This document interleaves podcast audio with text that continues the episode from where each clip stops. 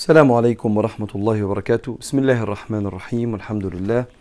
الصلاة والسلام على سيدنا رسول الله صلى الله عليه وآله وسلم. اللهم صل صلاة كاملة وسلم سلاما تاما على نبي تنحل به العقد وتنفرج به الكرب وتقضى به الحوائج وتنال به الرغائب وحسن الخواتيم ويستسقى الغمام بوجهه الكريم وعلى آله. بسم الله مكملين مع حضراتكم خاطرة الفجر وشرح حكم تاج الدين أحمد ابن عطاء الله السكندري رحمه الله ونفعنا الله بعلومه وعلومكم في الدارين. اللهم آمين. قال الإمام الكبير لولا جميل ستره لم يكن عمل أهلا للقبول. لولا جميل ستره لم يكن عمل أهلا للقبول. ربنا سبحانه وتعالى يحبك لما تعمل عمل صالح ما تتأذيش بسبب العمل الصالح ده. والأذية اللي الإنسان بيتأذيها بيأذيها لنفسه بالعمل الصالح أذيتين. الأذية الأولى إنه يمن على ربنا بالعمل ده فكأنه عمل جميلة في ربنا. فربنا يبقى واجب عليه يرد الجميلة دي للعبد. فالعبد يعمل العمل الصالح ويبقى قلبه مستني من ربنا مكافأة إني عملت العمل ده ويعتب على الله إنه ما كافئوش على العمل ده. وعنده حاجة تانية بتأذي قلبه إنه يشعر أنه مميز على الناس فينظر للناس باستعلاء. والاستعلاء ده بيعمل مشكلتين. المشكلة الأولى إنه بيحتقر العاصي. المشكلة التانية إنه بيتصور إن ربنا مش هيفوت للعاصي بس هيفوت لي. فيبقى بينكر على العاصي. معاصي هو بيعملها لأن ربنا اللي أنا ليا جميله عليه بالعمل الصالح هيفوت لي شايف الحال ده؟ الحال ده بيبعد الإنسان عن ربنا. والسر إنه أذى نفسه بالعمل الصالح.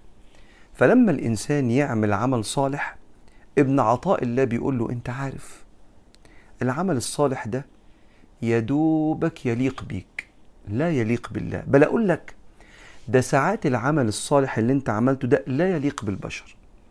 يعني أنت لو واقف قدام واحد ومش باصص له عيب ما يليقش. لو أنت واقف قدامي ركز معايا. لو بتتكلم معايا ودماغك مش هنا عيب ركز معايا. خليك حاضر. لو طلبت منك فلوس بتديها لي وأنت شاكك هو أنا هرجع لك الفلوس دي ولا لأ؟ أو يعني عارف كده إيه متردد كده الموضوع يستاهل ولا لأ؟ ده ما يليقش بالبشر. فما بالك إن الأحوال دي بتبقى فينا وإحنا بنعمل أعمال صالحة لله. فبيقول له أنت عارف لولا جميل ستره لم يكن عمل أهلا للقبول. ده ربنا لأنه بيستر تقصيرنا بسعة قبوله. يعني أنا وأنا بعمل العمل الصالح مقصر فيه جدا بس بيتستر إن ربنا واسع القبول. كل حاجة حلوة عنده والقليل كتير عنده. ولما بتعمل العمل وأنت مش مركز حلو بيقبلك زي ما أنت لأنه بيسترك. بيستر العمل اللي طالع من البني آدم في تقصير ساجد ومش بفكر في ربنا بقرأ القرآن مش بفكر في ربنا بتصدق وأنا خايف ما يخلفش عليا.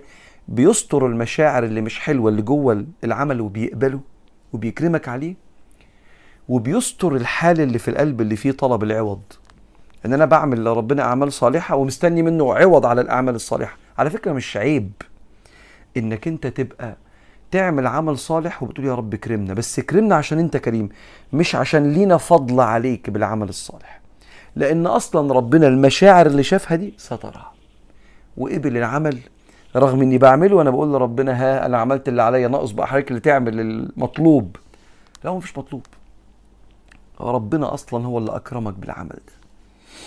فبيقول له فافرح لا بما برز منك إليه. إنك عملت العمل. لا افرح بما برز منه إليك. إنه اداك العمل الصالح ده. فبيقول له هنا إيه بقى؟ بيقول أنت عارف الموضوع فين؟ إنه سترنا. سطر التقصير في العمل وسطر المعاني اللي مش حلوة اللي شافها وانت بتعمل العمل. لولا جميل ستره لم يكن عمل أهلا للقبول. لما تفهم كده تعمل العمل الصالح وانت بتشكر ربنا على العمل الصالح وتطلع متواضع مع الناس. قوي لأن ربنا كرمك فتحس إنك عايز تكرم الناس إكراما لعطاء الله. سبحانه وتعالى. يلا الأسئلة يلا الأسئلة. موجوعة ومش قادرة أدعي بالحاجات اللي نفسي فيها في الأيام المباركة دي. أعمل إيه؟ أذكر الله. اللي مش قادر يدعي يذكر. اللي مش قادر يدعي وشوف الحديث يقول إيه؟ من شغله ذكري عن مسألتي أعطيته أفضل ما أعطي السائلين.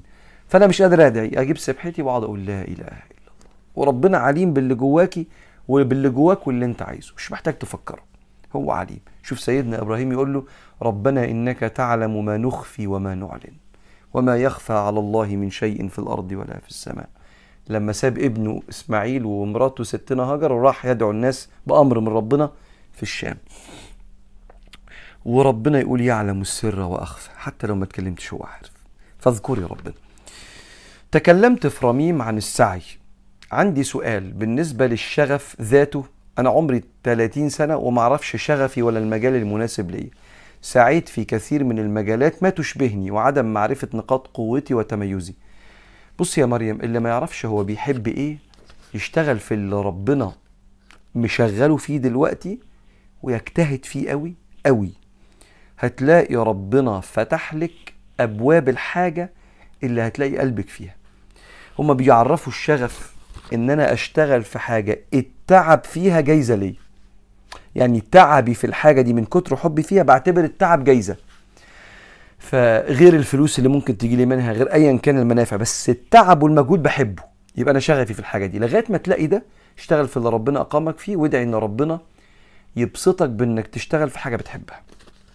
لأن المهنة للجيب والهواية اللي بتحبها للقلب زي ما الدكتور إيهاب فكري كان بيعلمني. المهنة لا أنا عايز فلوس عشان ما مدش إيدي لحد. فاشتغل الموجود. اللي موجود بهواه ولا لأ؟ اشتغل لغاية ما ربنا يكرمك باللي بتهواه. هل نحاسب على الأحكام والشك والظن تجاه الآخرين لما يكون على مستوى القلب؟ وكيف نتخلص من التأويلات السلبية والظنون؟ القضية مش إن إحنا لا إحنا لا نحاسب على أفكار القلب لأن ربنا قال كده. لا يكلف الله نفسا إلا وسعها لها ما كسبت أي ما فعلت وعليها ما اكتسبت أي ما فعلت من السيئات فعلت من الحسنات وفعلت من السيئات. فالفعل هو اللي عليه الحساب. لكن القضية إن القلب بيفسد من كتر المخاوف والظنون السيئة وقد ينبني على الظنون السيئة غيبة اجتنبوا كثيرا من الظن إن بعض الظن إثم ولا تجسسوا ولا يغتب بعضكم بعضا. فقالوا إن ده مترتب على بعضه متركب على بعضه. لما أسيء الظن هدور واتجسس واغتاب. فإحنا عايزين نسكت الظنون دي. نسكتها إزاي؟ إن حضرتك أو حضرتك تفكر طب ما أنا عندي أفعال ممكن الناس تأولها تأويل فيه سوء ظن. ما أحبش كده.